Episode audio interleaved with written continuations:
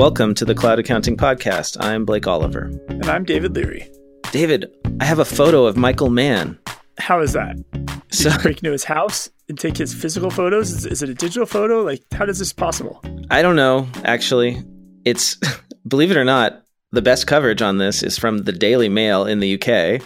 They have an exclusive article Quote, unmasked, the My Payroll HR CEO who stiffed thousands out of their salaries is finally pictured as worker tells how crude forgery sent the, quote, Warren Buffett, unquote, of Clifton Park into collapse. But it's not even a real photo, right? It is a cell phone video of some training they were doing at work, possibly on, Something a, like on that. a cell phone, and then they they screen grabbed that. So there's still not like a real like photo on the internet of this guy. Like he never did a selfie. Yeah, and our listeners, of course, can't see the picture that we're looking at. So I'll do my best to describe Michael Mann. You know who he looks like to me? He looks like Jason Biggs from uh, the guy who played Jim in American Pie.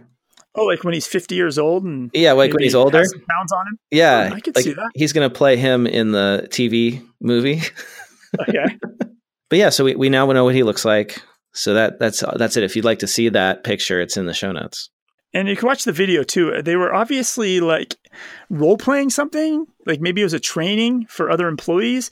Like it, there was supposed to be a meeting at My Payroll HR, but if you listen to the audio, it's like this weird interaction between him and this other person. And I think there was like a creating a fake scenario. They were oh, acting. Oh, weird. I didn't uh, actually. I didn't realize it was a video. So I'll have to go watch that now. Yeah, That's great. The audio is really hard. It's really hard to hear, but um, it's worth checking out. And then they have a nice little map about it. And the, and, and the Daily Mail is really sensationalizing this. It's Michael Mann's coast to coast empire. And it has little logos and, and it shows one, two, three, four, five, six, seven, eight, nine, 10, 11, 12, 12 different cities that are all tied into this. So it's worth uh, yeah, I'm just out. I'm just amazed that like the readership of the Daily Mail in the UK is that interested in this, following this. It's like I don't know. Is this the is this our royal family here? In the U.S. Right? Is this is this dirt really that interesting? I was actually surprised. Like, did, does the Daily Mail just happen to have somebody that was in Clifton Park? Like, it, it just really surprised too as well. Like, how's the Daily Mail all over this?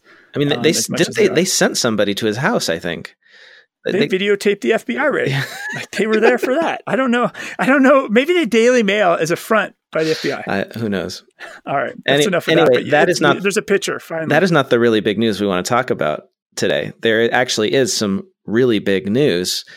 And I'm going to let you talk about that, David. All right. Well, one part of the news is we don't have any reviews to read this week, Blake. Oh, well. We get zero reviews. I mean, it was a busy week. It was uh, October 15th, not that long ago. So people are resting and relaxing after the deadline, the tax deadline. All right, all right, that's my, okay, okay. that's how I, that's and how I, I make tax- myself feel better about it. I think I saw a video on the on the the socials. Um, it, might have been EY. I'm not even sure which of the big four it was, but there was a fire alarm in the building, uh-huh. and everybody was like outside holding the laptops because they could still get some Wi-Fi. and they're working. people's returns. It was they were working. Yeah, they're outside and at the front. That's awesome. Yeah. Good for them. You know, that's that's hardcore. Well, let's talk about Square.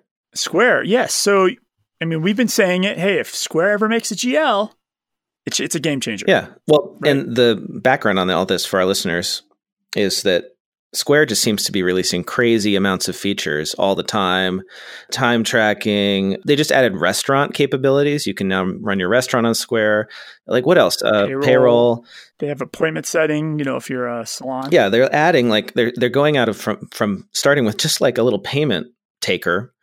Uh, point of sale, like building out an entire point of sale, building out all these business features. Like it's a whole business management. Marketing automation tools. Yeah. Like everything you need to do to run your business, they do, except for a GL. So, David, you and I have been speculating for a while now. Hey, well, when are they going to build accounting software? Right. So that's the big news today that you you yeah. found a post on their developer site. Yeah. So it's a post on their developers blog, and I have to give credit to uh, Annie Terry who uh, texted this over to me.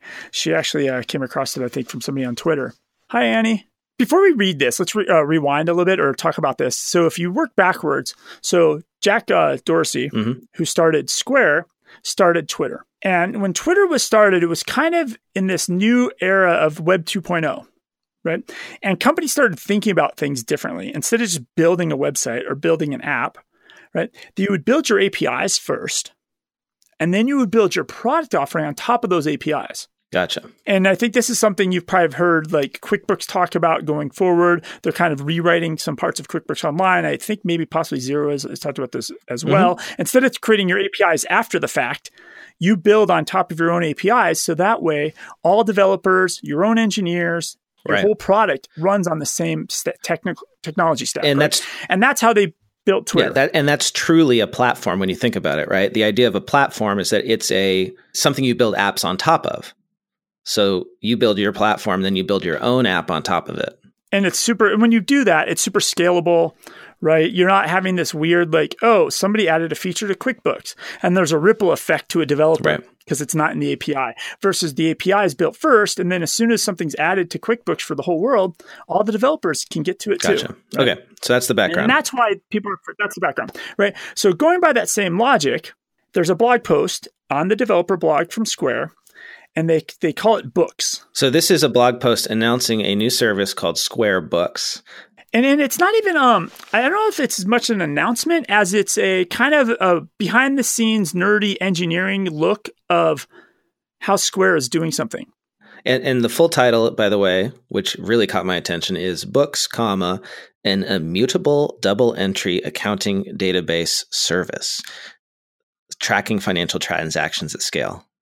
And so our listeners could actually go read this article because it's not as um technical from a nerdy perspective. It's really almost like an accounting 101 class and how Square now has APIs and they are solving and tracking things in a double entry bookkeeping system at the API level. It describes the problem they had, which is they originally started out tracking transactions as a in a non-double entry way, listing out transactions in a ledger and of course It's like using Quicken. Yeah, exactly. So, uh, or you know how merchants in you know the Renaissance track things before the invention of double entry accounting, right? And there are obviously problems with that. Yes, yes. So, so basically, I, it's funny too. Like this is one of those themes where you know developers encounter problems that humanity has already solved for hundreds of years, but they think that they're the first people to ever solve it.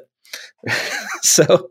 They had to come up with doing this in a double entry way. Now they, I mean, they obviously like look Well, he he actually uh, talks. He has a sentence in here which is really really great. I actually I like uh, because you're right. Most engineers over engineer stuff. They reinvent the wheel. yeah And and so he's talking about this, and he gets to a point in the article, and he's like, to address consistency, we picked a well-established public domain, battle-tested approach to moder- modeling financials that enables all of our properties.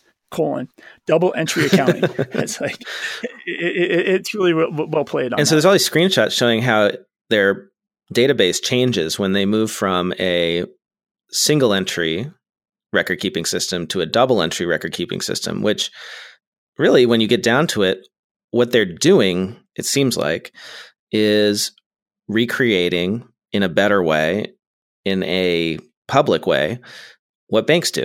This goes straight to your argument, David, that Square is becoming a bank because now they have built as part of their platform the record keeping system that they need to be one. They're currently using this double entry system to track their payments, refunds, pending balances, and payouts, but they could easily use it to track customer account balances. Well, and actually, that they are doing that because your Square balance that you have with them that they owe you, that's like an account, right? It's only it's only a small stretch for that to become a bank account. I mean, Square just has to create a banking entity, and they could do it, right? and they have you know they, they have ent- uh, transaction entities, journal entries. Right. A developer can there's a journal entry API call. so somebody if they make this public like if if if if i can use their squarebooks database now as a developer i could build a double entry accounting system inside square or leveraging square and square could do it themselves Yeah, I, I think there's. I think yeah, there's kind of this GL is the GL is a commodity. GL is a service, That's one way to yeah. think about this, a service, right? But I think the the bigger impact is a you're right. It lays the groundwork for them to become a bank, but it also lays the groundwork for them to slap a UI on top of this, and now this is a very, very, very, very serious competitor to QuickBooks and Xero. Yeah. like very, very, well, very. well because think about it yeah you sign up as a competitor. as a small business you sign up what's what's the first pain point you have it's not i need to do my accounting it's i need to get paid. right? So if now your payment service provider your swiper can do your accounting why wouldn't you just sign up? Because they're going to import all your transactions correctly coded. There's no right? The, the, so much of bookkeeping is just making sure that the transactions get in from that point of sale into the accounting system properly with batches and stuff but square could just do it automatically. It's almost hard to believe they wouldn't do it. You heard it here first. There's no doubt Square is getting into this game. Yeah. It's very, very clear, especially if you follow history of Twitter at all. Like, there's no way they don't get into this game. And, and if you really follow Twitter, they'll do it. That's what Twitter did. Their APIs were totally wide open at first, and they they let a bunch of other people build crazy. I remember my first three years on Twitter. I never actually used Twitter. I was using everybody else's products, Right. right? That used Twitter under the covers. And then eventually Twitter kind of started blocking some of the API access and then made everybody use Twitter. And that started getting all the good features like retweets and things like that. Now I, I don't know if you could see the same strategy. Yeah, but I don't know if that'll. Ha- so that happened with Twitter because they needed the advertising. So you had to, they had to have people on their app to sell ads. They couldn't. They hadn't figured out how to do that through the API, right? Maybe if they'd figured out how to do it through the API, we'd still have all these different apps. But so they they acquired like Tweetbot, I think is when they acquired, right? So they acquired the tech they didn't have to make the app better, and then they forced everyone to use it. But I think that Square, if they really think about it, could decide to let people build GLs on top of Square that leverage Square's payments because that's where Square makes the money. Yeah, and then other mm, pushing all their other products as well through their UI. So this is going to be like this is coming. There's no doubt. Th- That's the next announcement from Square is like, hey, we have a UI um, because certainly they they they already have two 20 terabytes of data in this system, so they've been using it. And uh, the interesting thing is a small team of three people. So this was a very uh, a big brag by uh, the engineer here. um, it's, but this is a this is major, Yeah. major, major news that I think there's been one tweet about this. Well, and because it's on the developer blog, right, which people don't pay attention to, uh, only, only developers do. The, so uh, on the other side, the non-developer blog, the mainstream blog, there was a giant release this week as well. I think it was this week. They released Square for restaurants. So now you can use Square to, you know, not you don't have to have a separate system for managing all your, you know, restaurant stuff. You can just use Square for that. So like Square, uh, you know, I don't know. I feel like they've been mostly used for like cafes or small shops, like retail. Uh, but you couldn't use it to manage like a full service restaurant. Yeah, and that's where people would make that jump from Square to a product like Revel point of sale, Exactly. which which is really good for for restaurants. So yeah, they've now they're attacking them. They're yeah, Square's attacking a lot of people on a lot of different fronts. Wait staff can place orders with conversational ordering. There's employee management built in, uh, staff performance and time tracking, tip splitting, fraud protection. You can make changes to the menu on the fly. You can customize and preview exactly how your menu appears on the point of sale. You can customize your workflows. So you could select different items to straight fire automatically. I assume that's terminology in the restaurant industry. Oh, and they integrate with Caviar, which is the Square owned meal delivery service. So now you don't have to have like a separate service to accept delivery. You can just use Caviar or tell your customers to use Caviar. That was the big release on the product side. Then there was a smaller announcement called Square Assistant. It's an AI Oh, yeah, I saw that. yeah, an Yep. AI powered automated messaging tool from Square Appointments.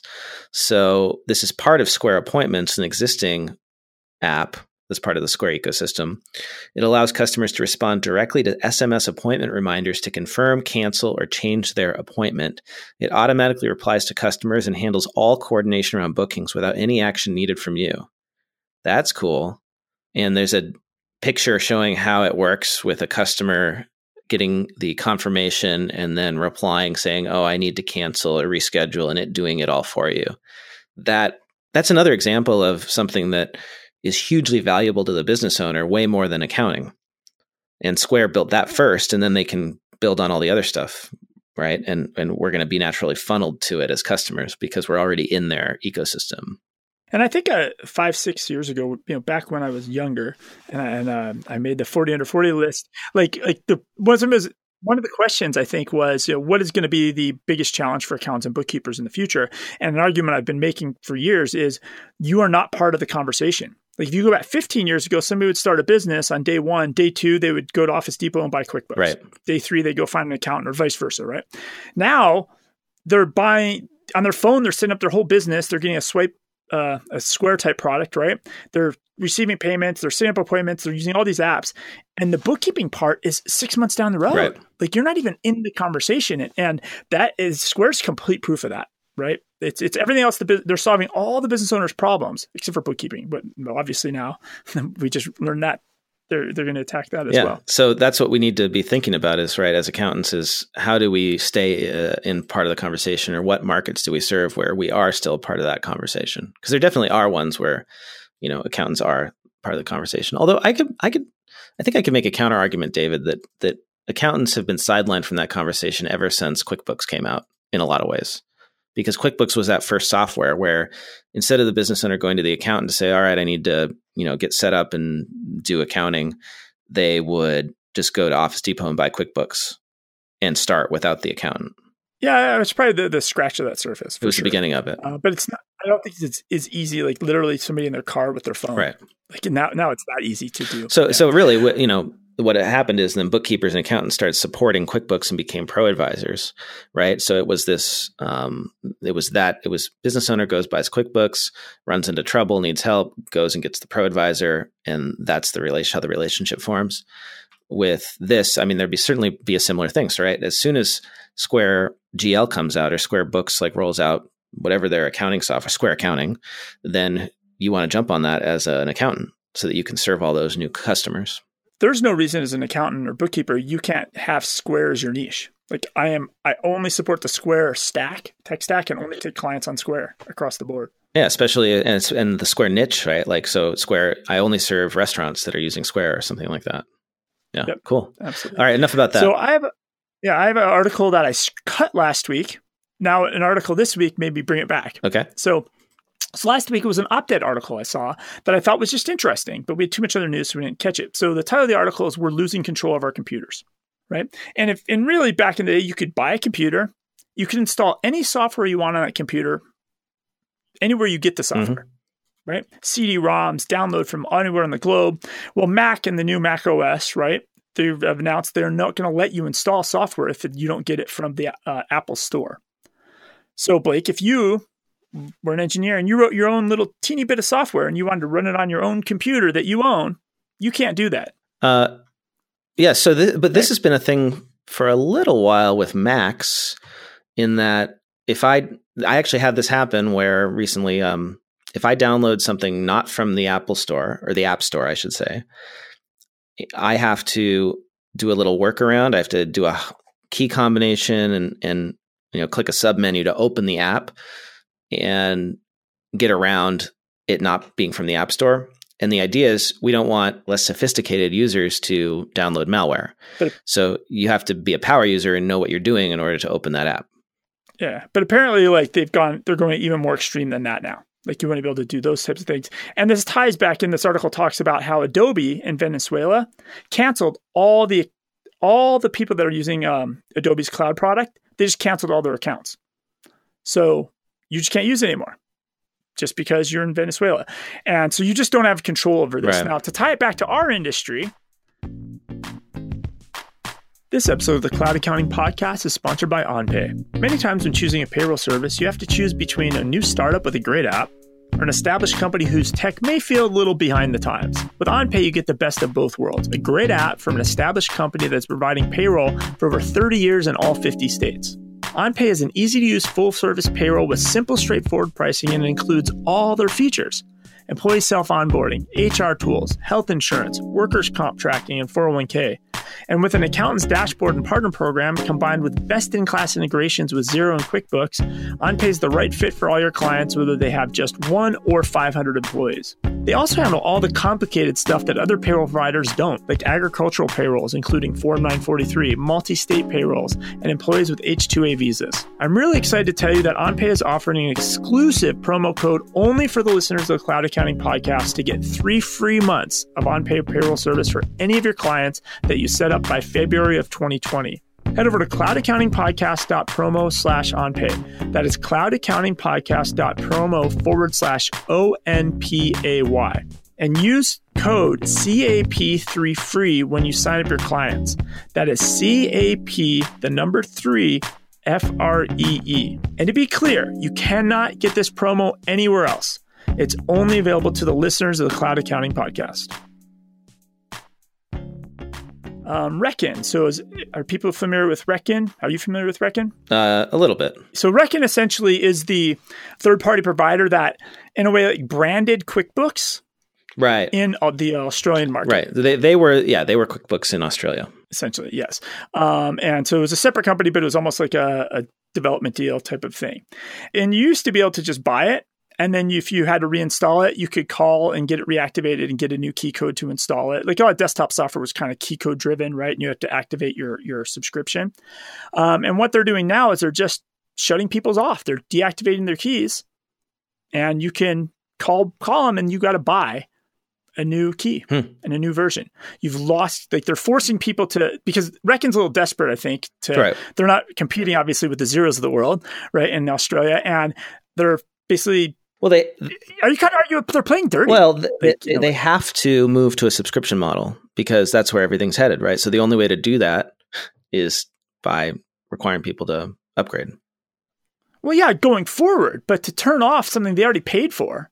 Did they? I mean, that, that seems yeah, like that, that, that that's the problem. That that that's the problem. It's crossing. well, line. Well they paid for, but technically, when you you know pay for software, you don't own it. You're just licensing it, right? That's why it's called a software license, even if it's installed on your computer. So this is really an issue of like consumers or businesses not really understanding what they agreed to in the past. You thought that when you bought that but CD, you the, were buying the, the software. The, you're not.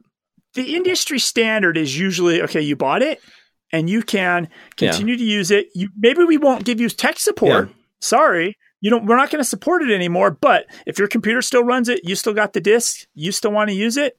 More power to you. But what they're doing is they're disabling existing situations out there, and that's really not okay. Well, here's a great example of that in the U.S. Did we ta- not talk about this?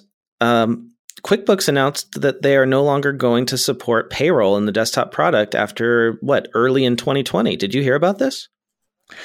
I did see that, and I, you know, we have so many articles, and then sometimes things fall off yeah. the radar. Yes, I, I, I, that they're getting out of the QuickBooks Desktop payroll. So game. basically, all these people who bought QuickBooks Desktop, who payroll is part of that product, right? They paid for it.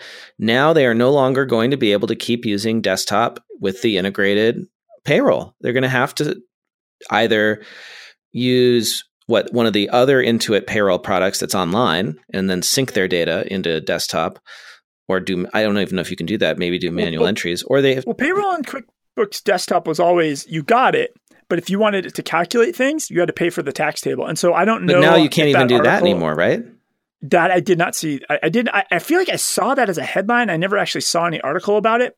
Like maybe I saw it on social media, possibly, and that's why I just saw a tweet or a Facebook post about it. But in theory, the the tech's still there. But I mean, well, it's useless if you have to do your own calculations. Nobody's well, going to do that. Amazed. No, you'd be amazed. I was on the payroll team at Intuit, and it was maddening. People manually to avoid spending hundred dollars a year on getting. And this is I'm going back, mm-hmm. you know, a decade ago. People would every week manually calculate paychecks to avoid spending $100 Jeez. a year on tax tables. Hundreds of thousands of people every week would do that to avoid paying for a tax table. So, uh, yeah, so I don't know. Uh, maybe I'll do some research mm-hmm. um, over the next week and see if I can find an article or this. But I did see the announcement. Now that you bring it up, I, I have no clue about it though. All right. Well, we'll f- figure that out and then get back to you on that. Uh, so since we that was enough about desktop. So since we just talked about QuickBooks, let's talk about Xero and their latest release. Uh, we haven't covered that yet. So HubDoc, a Xero owned product, now has more sophisticated permissions for users. So business owners can control who can access their documents by assigning user roles, which they apparently didn't have before. So there's three types of user roles that include upload only, standard, or accountant slash bookkeeper. And the difference between standard and accountant slash bookkeeper is what I'm really interested in. So, standard users can upload documents, view and download, manage the organization's settings, and then optionally publish documents to the GL, manage automated connections, or manage other users. Those are optional.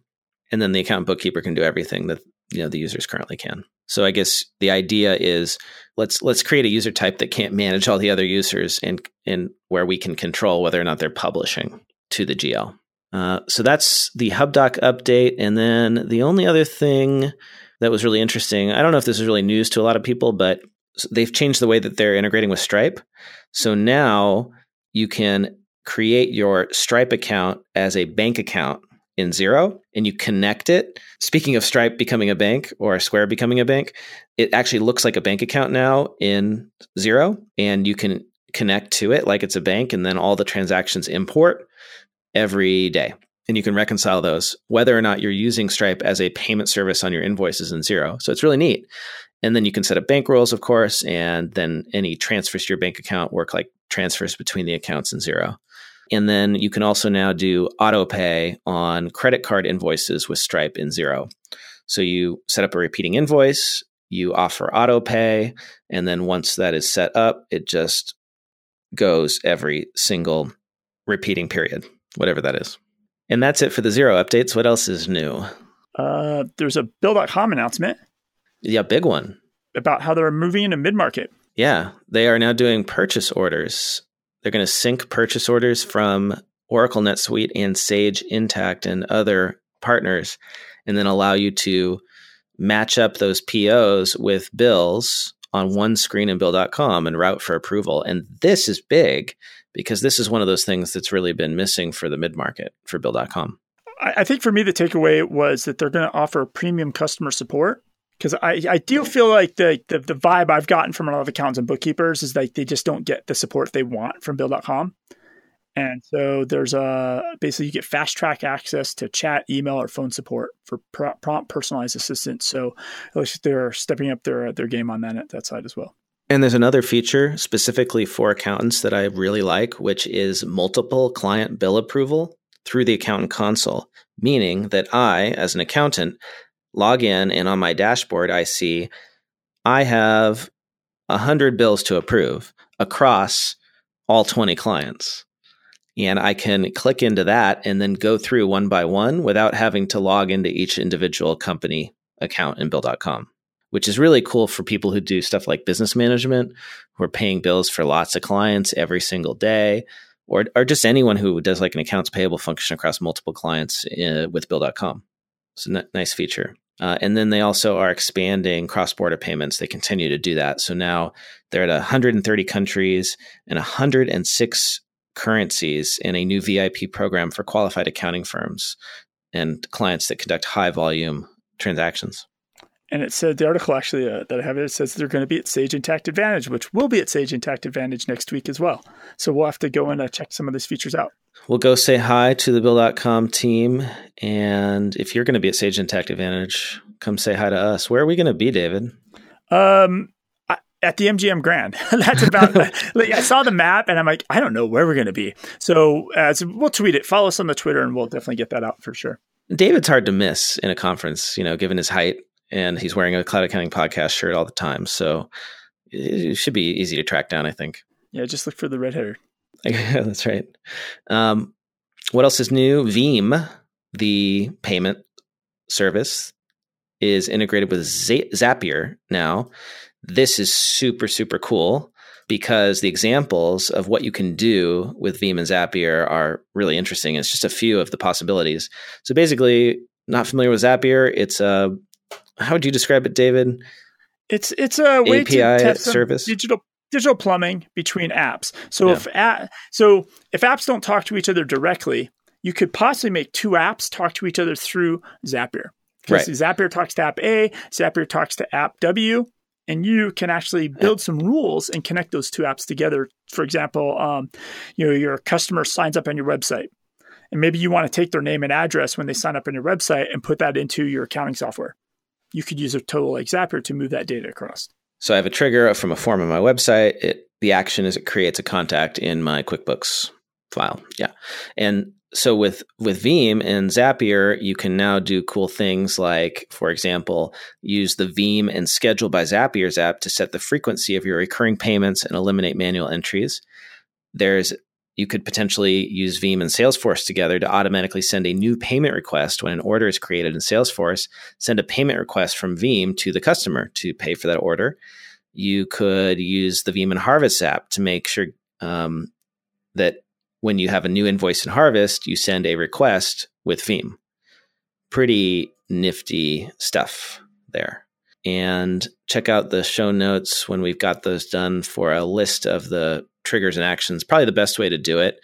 Oh, here it is. I found it. So currently, the supported triggers, meaning what starts a workflow, is an updated inbound payment status or an updated outbound payment status. So if a payment is updated, basically in Veem, you can trigger something, and then the actions that are supported. So, like to using Zapier to make Veem do something is you can send a payment, create a contact, or request a payment. The sending a payment thing is really amazing, interesting, right? Because you could automate so much with Veem now if you've got your you know contacts in Xero or QuickBooks or NetSuite or Intacct. You know, you want to pay them a commission or something like that, and you have some tool that calculates commissions, and that's all in like a Google Sheet. You could theoretically connect your Google Sheet to Zapier and pay out all those commissions automatically on a preset schedule or something, right? Like just one idea. I feel like it's, and I talked to apps about this before, right? It's sometimes it's hard for you as the app developer to think of, okay, what would, why would we want to connect to, to Zap, Zapier? But it's really like there's use cases that customers want to do or need to do that you can't even think of or imagine. And so, so yes, you're right. By connecting to Zapier, and I think we talked about Practice Ignition when they announced how they were connecting to Zapier, right? It opened up 700 other possible combinations of apps that can now do cool stuff. Your, and the beauty the beauty for you as a developer uh, on a small team, especially, is that now you've just built one connection. You maintain one API connection to Zapier, and your customers can do all this stuff that would have been impossible for you to build before. But so it's not really, a replacement for your own API. Just for all you developers listening, it's you need to have your own API because Zapier needs to talk to you through your API for starters. Right. But you need to offer a true API, and you probably also want to offer Zapier because there's a bunch of people that maybe they have the brains of an engineer because maybe they're an accountant, or they, but they don't know how to code, and that's where Zapier is nice. Yeah, and if you're an accountant, learn to use Zapier because it's pretty cool. You can do a lot of awesome things with it, and then you can offer this service to your clients. Like, let me automate some of these painful things in your business, and they will love you for it and there's great there's people like Heather Satterley who like are like they're training people training training people how to do this. Yeah, yeah, it's pretty cool. Um, what else? Uh, Gus Gusto has an update with FreshBooks. Speaking of integrations, I think they've always had a payroll integration, but now it works better. It's more visible. So now small business owners can find Gusto in their FreshBooks profile, and then they can set up the integration to automatically book the payroll entries into their FreshBooks account. Interesting. I wonder because uh, my impression of FreshBooks has always been kind of that smaller scale, like I'm a one man shop, mm-hmm. right? And so, well, you know, you have a, maybe a few employees, and, and you can also pay contractors with Gusto too. So that you know, if you're a even if you're a freelancer, maybe you work with a bunch of other freelancers on projects that you run, right? You got to pay them out for their work and stuff. So, and then Slack has an update. They they just released a workflow builder tool. Speaking of like automation, did you see this one, David? No, not at all. Um, so now instead of having to use Zapier to do some stuff, you can directly create custom workflows in Slack. So the examples given are standardize how you collect requests from your team, report any outage in real time, and get new team members up to speed with welcome messages. Those are just a few examples. Uh, so I'm trying to think if there's anything I really like. The recurring progress updates are pretty cool, or you know, fielding requests from your team. Like these are these are kind of like like creating. It actually looks a lot like Zapier when you create a workflow. Like here's what happens, here's the, what it collects, here's what it does, does. So, like for instance, the example here that I'm looking at right now is a help desk request. So you can create a form inside of Slack that has you know all the information you need for a typical help desk request and then once it's submitted it posts the information into a different channel like maybe for I, your IT team so it's like a way to set up some quick like automation without having to go buy another help desk tool or something no that's uh anything that you can automate from the app you're already in the better i mean even uh, quickbooks is i think quickbooks online has added some sort of like workflowy tools they've started to experiment around. I think in the QuickBooks Lab, you can add to QuickBooks too. So any any little teeny bits of automation you can do yourself adds up. Yep. Right. And I think we have one last uh, story before we go, right? Yeah, I think it's it really ties into last week, right? Every, a lot of our stories last week were all everybody's trying to become a bank, Mm-hmm. Right. And there, and I've, there's more stories of that. Like uh, Amex is targeting, or actually, sorry, everybody's trying to be a small business bank, right? Um, and now there's other articles this week, like Amex is targeting small businesses. Uh, Mastercard's trying to go uh, working with another company to go after um, employees to help them get their paychecks two days early, right? Mm-hmm. Um, and these big, big partnerships. And there's other tech companies that are now entering the uh, small business bank credit card account, right? There, a lot of people are doing this. And I think the most notable this week was that I saw a lot on social media was Scale Factor. So Scale Factor now released a credit card for small business. So it's kind of similar to what we talked about last week about Expensify, right? They're mm-hmm. going to be able to control that end to end spend. Well, and this is really interesting because Scale Factor is not just software like Expensify. They are an accounting shop that makes yeah. software. They're an accounting firm with engineers, like you like to say. Yeah. And so, and, and I think this is like this going to be the standard. I think last week we even said like, oh, obviously QuickBooks and Xero are going to do this too. Like it's pretty obvious this is all coming. But where this is really kind of heading and tying back to last week is um, we were, I kind of we I think maybe even two weeks ago we talked about how like there's this partnership right between smaller regional banks and tech companies, and like they kind of need each other right? Mm-hmm. Because a lot of the tech companies can't become a bank, and a lot of these teenier, smaller regional banks really are not good at tech. That's an understatement, yeah. But I feel like like like looking at this and stepping back a little bit, um, there was an op-ed piece about um, how this is not a fad, like it's necessary, these partnerships. Um, it was in Bank Innovation. But really stepping back and thinking about this, I'm starting to wonder like I get it. Everybody wants to disrupt Bank of America and Wells Fargo and the big guys, right? And the chases of the world. But I'm starting to wonder if like maybe there's a reason that little mid-sized I might say peon bank, but there's a reason that bank is just a teeny little regional mid-sized bank and it hasn't grown past that. And maybe they're just not ready to grow past that. And so now they're pairing up with tech companies that are being over aggressively on their growth. And like, does this just lead to breakdowns? Well, then there was a specific breakdown that happened this week. The mobile only bank Chime went down on Wednesday. Like everything broke. You couldn't use so this is a one of those challenger banks, right? One of those new app-based banks where there's no branches and their app went down.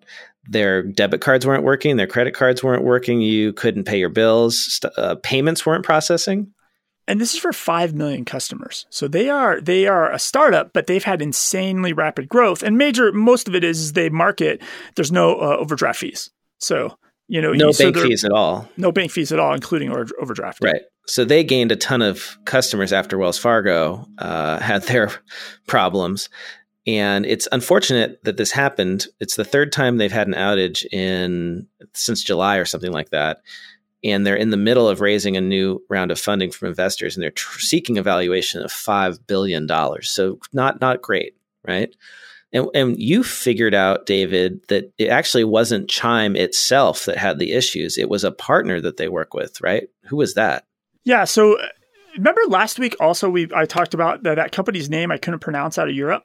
Revolut, Revolut, right? And essentially, they're the same thing. They're a they're a a non-bank bank, one of these challenger banks, right?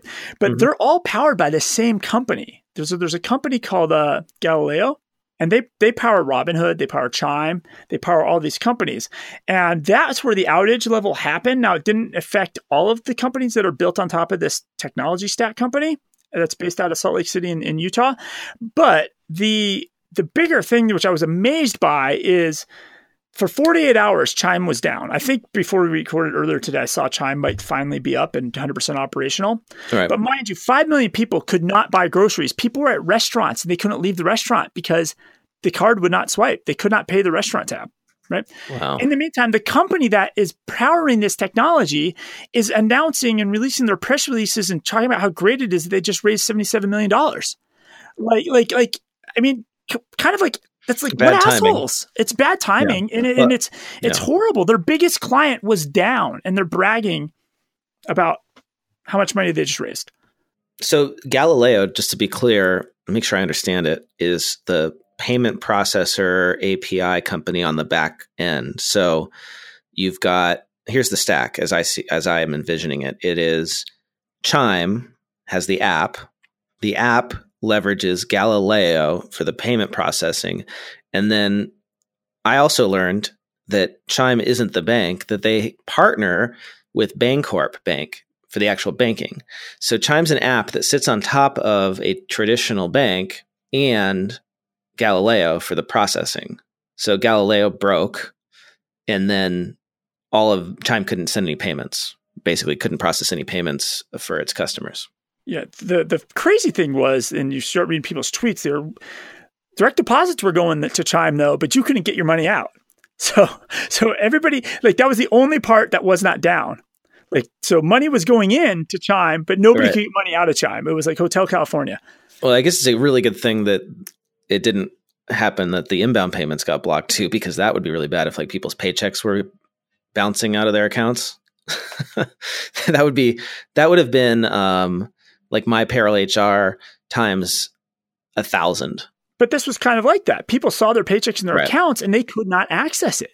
Well, it's it's one thing to not be able to like pay your restaurant bill with your Chime credit card, but it would be another thing if like your paycheck, your biweekly paycheck bounced and then you had to spend a week or two trying to get it another one paid into your account, right, from your employer who's like, "Why why didn't it work?" because they yeah. don't they don't know why.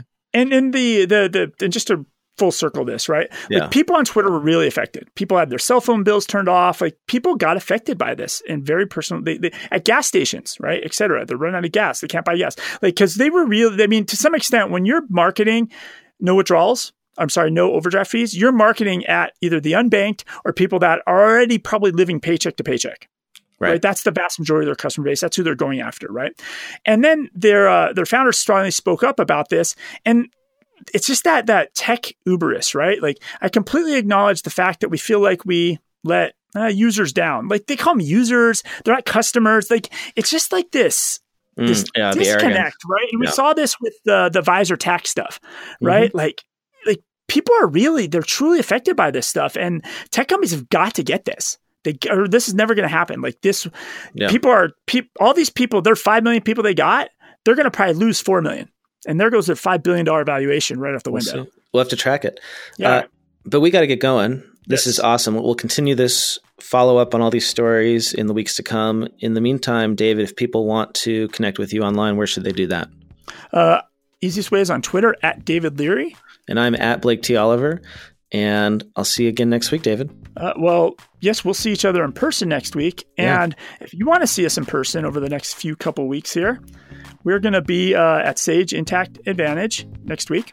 Mm-hmm. Uh, following that, we're going to an accounting firm is having their own conference for their own employees, a virtual accounting firm. We're going to be at AcuityCon in Atlanta. Now, I don't think you can really go to that, but hey, you know, we'll be in Atlanta. Then QuickBooks Connect is after that. And at QuickBooks Connect, we're going to be at the Practice Ignition party. We're going to be oh, at the yeah. uh, VIP party for Gusto, Routable, and Drav. Um, you said you're going to the Digital CPA conference in Seattle.